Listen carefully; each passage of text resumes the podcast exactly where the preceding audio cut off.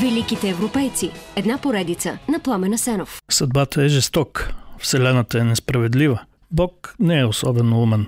Колкото и да не сте съгласни с тези твърдения, ако ги отнесете към живота на Стивън Хокинг, наш съвременник и един от най-великите физици на всички времена, ще видите колко са верни.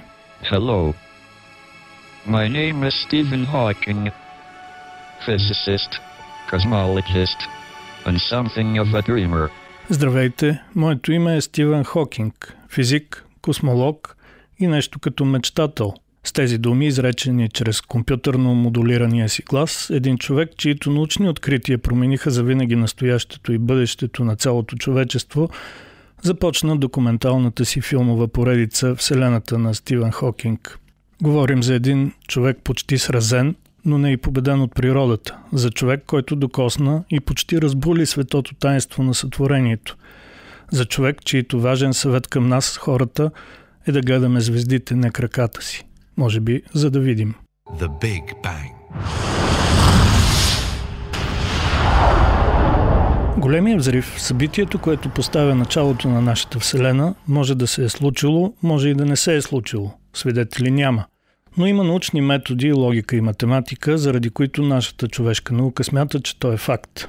Теоретичната обосновка и математическото доказателство за това даде през 1971 година именно Стивен Хокинг заедно с приятеля си математика Роджер Пенроуз. През 1949 година журналиста Фред Хойл се присмива по BBC на една теория, според която Вселената е възникнала чрез взрив преди 13,7 милиарда години и от тогава насам се разширява. Идеята за избухване на нещо дребно, колкото първичен атом, не е съвсем нова. 20 години по-рано я излага Жорж Люметър, белгийски езуит и физик.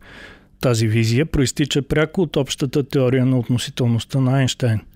Според неговия модел, Вселената или трябва да се разширява, или трябва да се свива, предвиждане, с което самият той, като привърженик на статична Вселена, не е съгласен и затова се хвърля да измисля тъй наречената космологична константа, та да не успокои нещата. Не ги успокоява. До 60-те години на миналия век толкова теоретични предвиждания се оказват реални, че теорията за големия взрив започва да се приема доста широко в научните среди. Липсва и само известна стройност и красота, както и малко математика. Тогава на сцената се появява 29 годишния Стивен Хокинг който измисля красивата част. Ако теорията на Айнштайн е вярна, то трябва в началото всичко да е било една изключително малка точка на сингулярност, характеризираща се с огромна плътност и висока температура, която е гръмнала от напрежението и така е поставила началото на пространство-времето, т.е. на Вселената.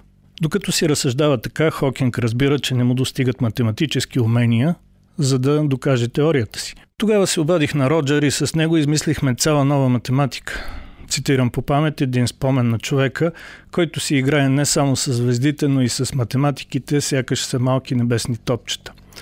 И веднага се сетих за историята как Нютон заради един бас измисли интегралното смятане. Та покрай цялата тази история, Стивън Хокинг развива и теорията си, с която се нарежда сред най-прочутите физици на всички времена – теорията за черните дубки.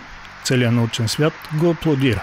So please join me in welcoming Стивен Хокинг. Според племето Бошонго от Централна Африка, в началото са съществували само тъмнина, вода и великия бог Бъмба.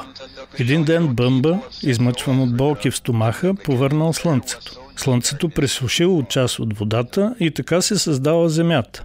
Все още в болки, Бъмба повърнал също луната, звездите и някои животни – леопарда, крокодила, костенурката и накрая човека – този мит за сътворението, сякаш като много други подобни, се опитва да отговори на въпросите, които всички ние се задаваме.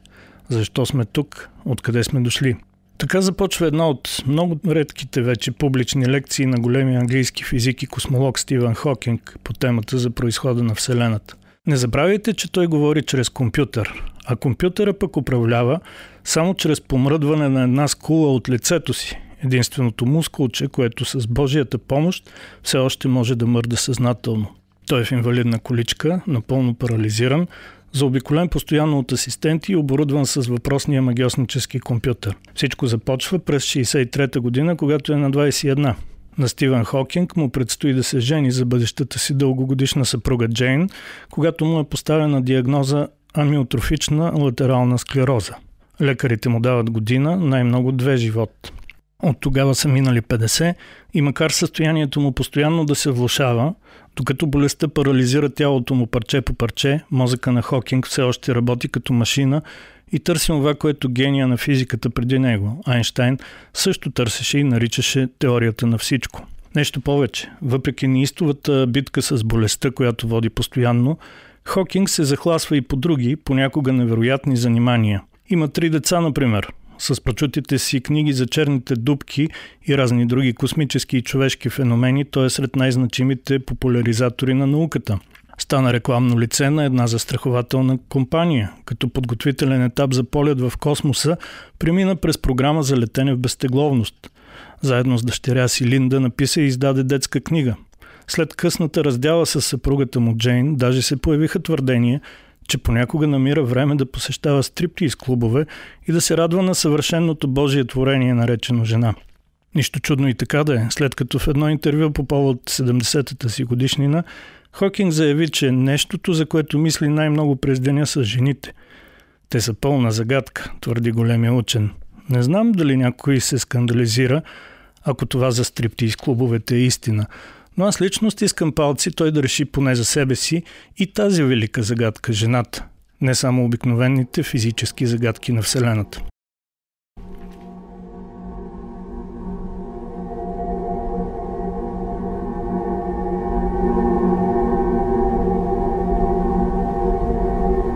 Това са звуци записани от космическата станция Voyager при нейното преминаване край гиганта на нашата Слънчева система Юпитер – Можем да чуем и Земята, разбира се.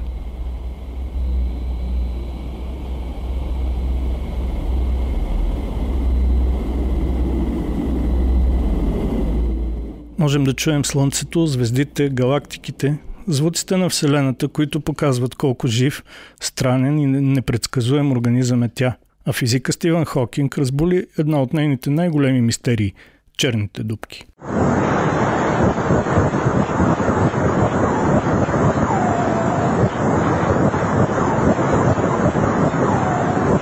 Ето и звука от черна дупка. Разбира се, той не е реален, а компютърно анимиран от специалисти на НАСА, т.е. представлява нещо като превод, подходящ за човешко ухо, на звука от тъй наречените хикс лъчи, свързани с повърхността на дупката. Класическото определение на черните дупки звучи така. Това е област в пространство-времето, която не може да бъде напусната от нищо, дори от светлината. Е, напук на собственото си първоначално мнение, през 1971 година Хокинг доказа, че може, като комбинира ефектите на микро и макросвета и по този начин навлезе дълбоко в мечтаната от него теория на всичко. Звучи налудничево, но ще се опитам да обясня идеята му, че черните дубки не са чак толкова черни само в две изречения. Тъй като от квантовата физика се знае, че сред нищото на Вселената спонтанно се появяват и изчезват двойки противоположно заредени частици, един ден Стивен Хокинг се пита какво ще стане, ако те се натъкнат на черна дупка. Отговора, който дава след нистови теоретични и математически мъки е, че отрицателната частица ще бъде засмукана в черната дупка и ще намали нейната маса, а положителната ще се отласне от повърхността и под формата на радиационно лъчение. Не ме питайте защо трябва да става точно така, а не обратно. Нито откъде на къде сред нищото ще се появят от нищото някакви си заредени частици – това аз може и да го знам, че става, но не го разбирам. В днешния свят, където физиката е нещо като острието на съвременната научна и философска мисъл едновременно, това го разбират малцина, включително Хокинг. И не случайно преди време той каза, че иска да надникне в ума на Бога. Не знам обаче дали продължава да има същото желание и днес, след като в последната си книга Великия дизайн на практика изключи Бога от своята визия за Вселената.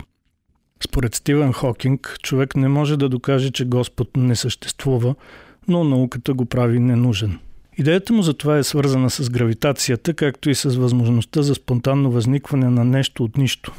Естествено, и с последните развития на тъй наречената М-теория, според която в нашия свят всъщност има не 4 измерения, 3 пространствени плюс времето, а между 10 и 11 измерения. При това той е само един от световете в мултивселената, в която всички възможни истории се случват едновременно. Тоест, както казва Стивен Хокинг, може да има история, в която Луната да е от синьо сирене, Звучи толкова абсурдно, та чак привлекателно. Но думите, плод на човешката мисъл, какво ли не могат да сътворят? Дори Бог, който не е много умен. Или пък се прави на Бог не е много умен, защото е прекалено умен. А какво ни остава на нас хората? Ами, продължавай да говориш, както ни съветва Стивен Хокинг, в едно от най-фантастичните си превъплъщения, като участник в видеоклип на групата Pink Floyd, нова версия на Keep Talking от албума The Division Bell, гарнизонната камбана. В него съвсем разбираемо великия физик играе гласа на мъдростта. Гласа, който разказва. Just like the animals. Something happened, which unleashed the power of our imagination. We learned to talk. Милиони години наред човечеството живееше точно като животните. После нещо се случи, което отприщи силата на нашето въображение. Ние се научихме да говорим.